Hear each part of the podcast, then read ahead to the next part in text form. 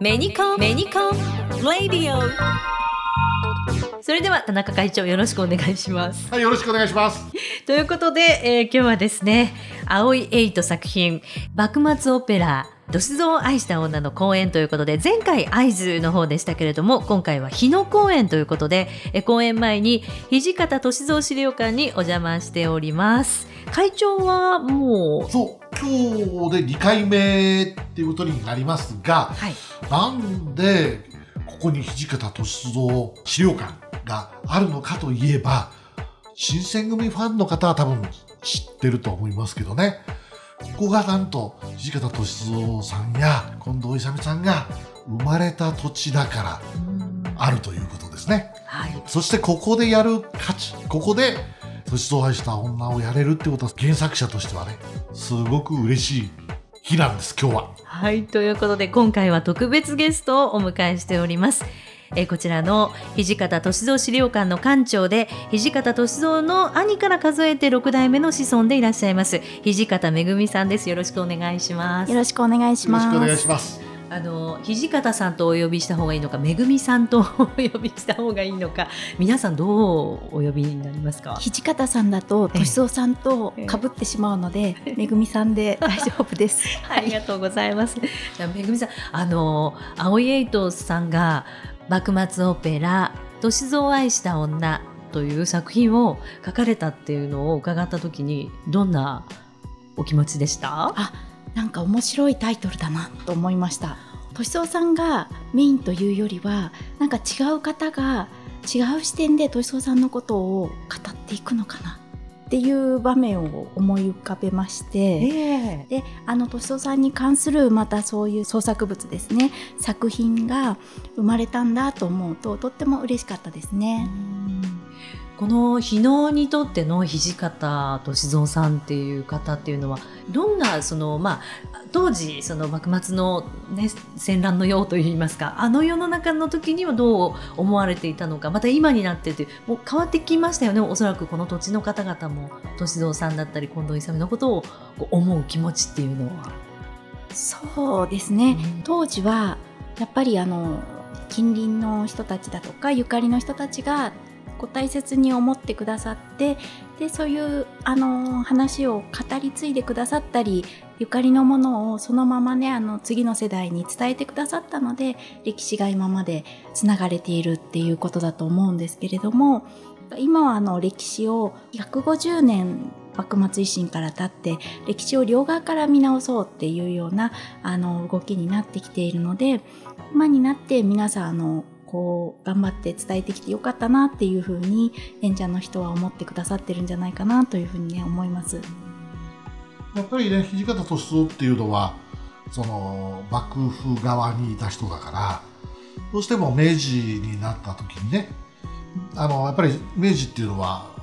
新政府側ですから、幕府側の人たちの業績をできるだけこう悪く評価するような、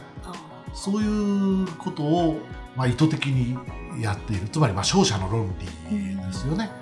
まあ、その中で幕府についていた新選組であるとか、まあ、先日上演させていただいた会津若松というようなところ松平片森公に関することそれから東海吉信公に関するようなことっていうのは、まあ、やっぱり歴史的に非常にこう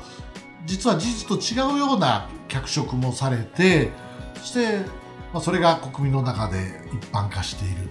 まあ、そういうような、まあ、不遇の時代をずっと経てきてるけども、最近のまあそうしたいろんな資料を研究する歴史学者の人たちの見解はそこをちゃんと見直して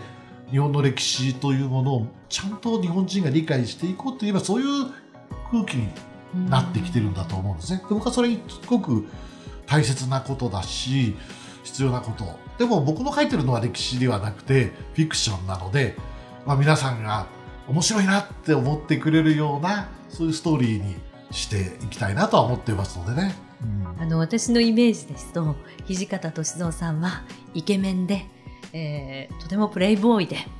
表になったというのをこうなんか見聞きしているというかまあそれはまあおそらくどなたかが書かれた脚色だとは思うんですけど実際そういうラブレター的なものっていうのはあるんですか？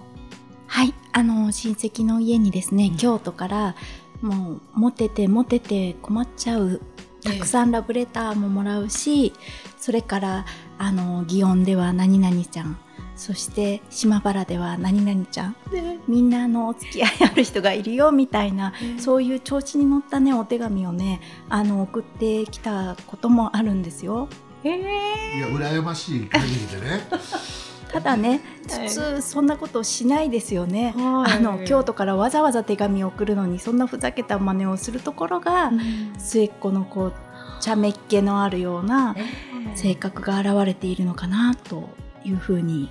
感じます、ね、末っ子たくさん兄弟いたんですよね。はい。母性本能をくすぐる多分いい男だったんだろうなと思いますよね。私もあの資料館を拝見させていただいてねあの割と身長も終わりになったということはもう他の方よりもちょっとこうまあまあ本当にイケメンだったというか目立つ存在だったんですよね 昔からね。褒めていただいてありがとうございます。親よみたいな女性にいかんといてくださいみたいに言われたら嬉しいじゃないですかっていうこういう男の妄想の中で書いている。ああなるほど。だから歳三のようになりたいっていうねなんかこう男のバカみたいなロマンを歴史に乗っけていくっていうのは原作者っていうかね作家の自由な世界ですよね。でもそういう意味で言うとその、ね、土方歳三さんに関する物語っていっぱいありますよね。もう映画からもそう小説から漫画から何から何までいっぱいある中でほとんどがやっぱり作家さんの中で脚色されたことっていうのも多いなっていうのは思われます？はいあの、うん、やっぱり歴史が残っていくためにはそうやって人々に気にされるっていう関心の的になっているっていうこともすごく大切なことなんですね。もうみんながみんな歴史学者じゃないわけですから、うん、あのいろんな作家さんですとかあのクリエイターの方が絶えず取り上げてくださったことで新選組の歴史って今まで残されている面もあるんです。であの明治の最初の頃から講談師の方が講談で話していたり紙芝居になったりその後は昭和の初めから小説に取り上げられたりまたまた「燃えよ剣」みたいな幕末ムーブの時のね作品があったりしているんですけれども、まあ、やっぱり全て悪役で出てきたりねいい捉え方をされてない作品もありますけれどもそうやって人々の関心に忘れ去られないであることがやっぱり次の時代につながったっていう一つのあのパワーにもなっていると思うので、それはねあの私の中では否定しちゃいけないことだよなありがたいことだよなっていうふうに思ってますね。まあでも時代の中でね翻弄されたことも事実だし、うんそしてまた時代をね、動かしたという面もあるのでね、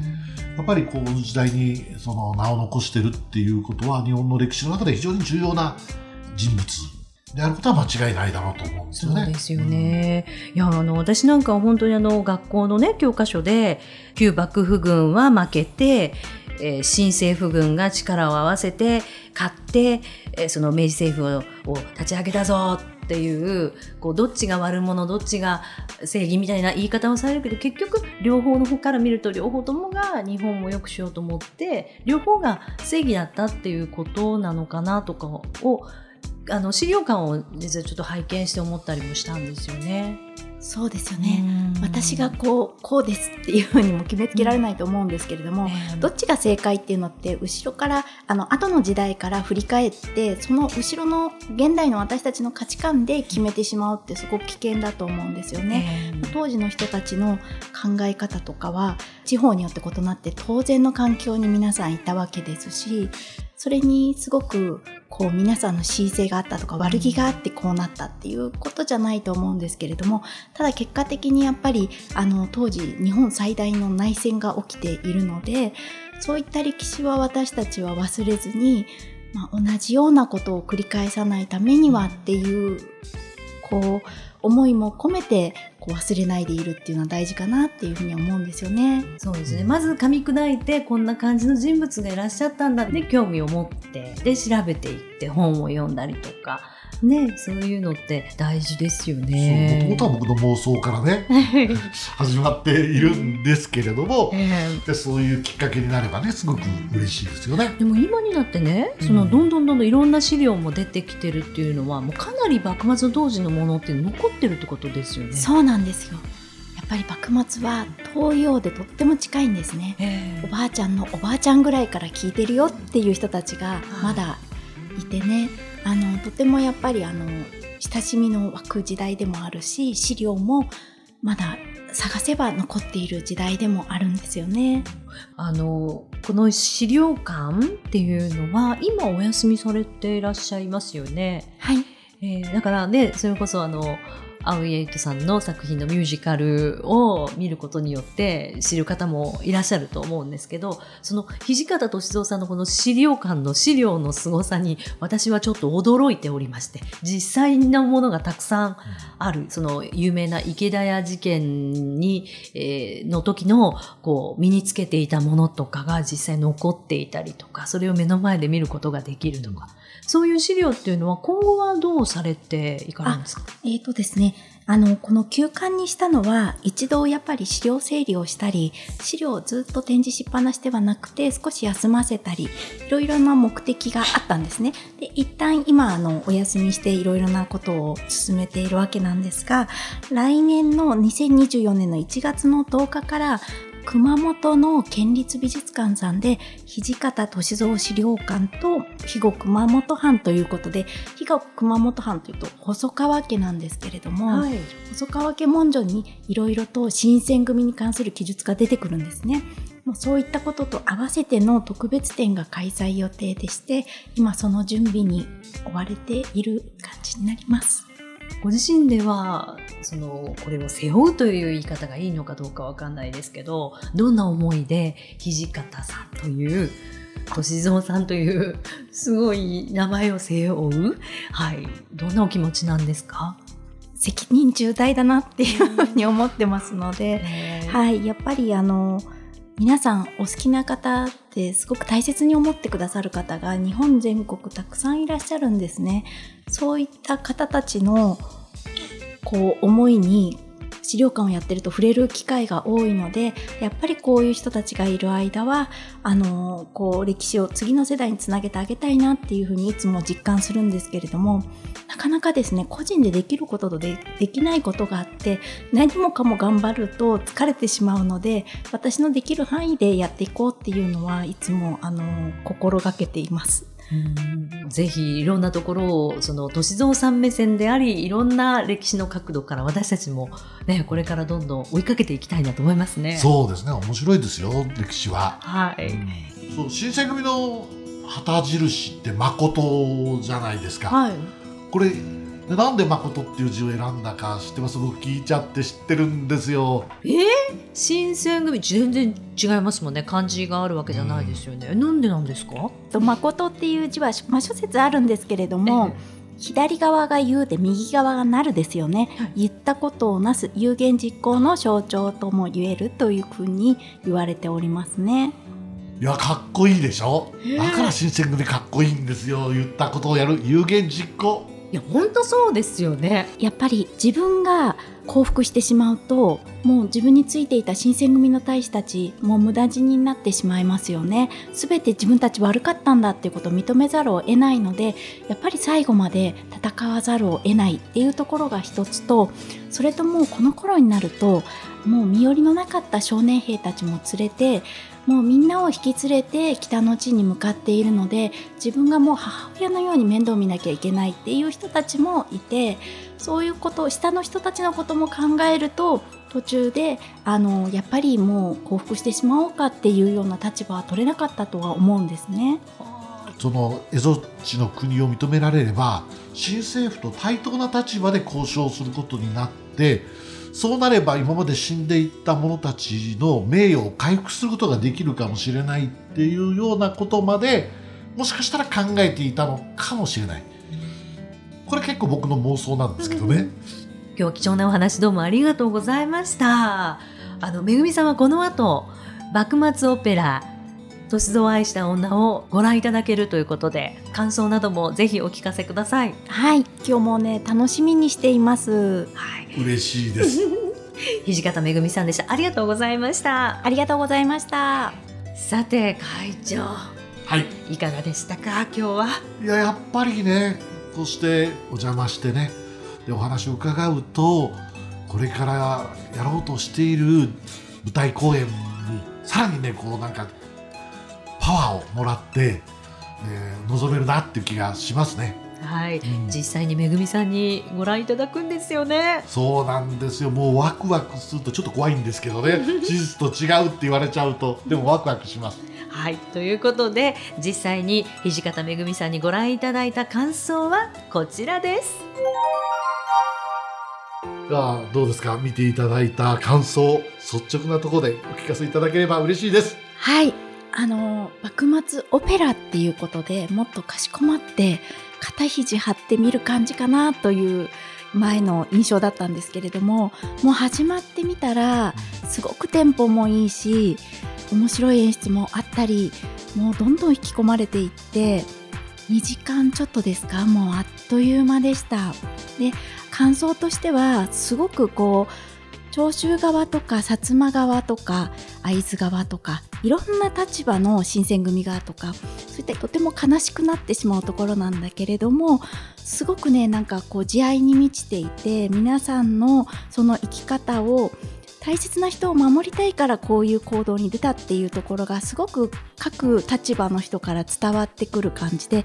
友達を守りたいとか仲間を守りたいとかあと愛する人を守りたいとかそういったメッセージがこう奥底に流れているので皆さんこうすごく気持ちがいい描かれ方をしていて見ていてもとてもあの気持ちよく受け止めることができましたね。誰一人なんかこうひねくれて恨みに走って生きることをなんか捨ててるっていう感じじゃなくてとても前向きなあの生き方をみんなしてそれでああいう結果になったのかなっていうのがすごく腑に落ちるような描かれ方でした。しかもとてもね中身がこう爽やかな愛に満ちた人物像で描いていただいて嬉しかったなというふうにね率直に思いました。まあ歴史からね学ぶことっていっぱいあるのでねやっぱり戦争ってやっぱり不幸な出来事だし内戦なんていうのは同じ民族同士で戦っているわけでしょ？これは本当にその国家にとっても不幸なマイナスの歴史だと思うんだけれどもそこから学ぶことによって国として一つにまとまっていくっていうことにもなるしまた他国に対してもね平和であることの大切さっていうのをちゃんと訴えていくそうした知恵にもつながっていくと思うのでやっぱりきちんと歴史をその学ぶっていうことそのきっかけがフィクションから入ってもいいしそれが仮にアニメであってもね僕はいいと思うしそれがたまたま僕が書いている作品をきっかけにもう一度幕末を勉強してみようっていうようなね気持ちを若い人たちが持ってくれればそれはもう作家冥利に尽きると僕は思ってますありがとうございますありがとうございましたメニコン。こんにちは。メルス羊の浜辺美波です。定額制コンタクト、メルスプランは、おしゃれなカラコンも揃った充実のラインナップ。あなたの欲しいレンズをご案内いたします。コンタクトライフのことなら、まるっとお任せください。ご相談は何なりと、メルスプラン加盟施設へ。コンタクトレンズは高度管理医療機器です。必ず眼科医の指導に従い、正しくお使いください。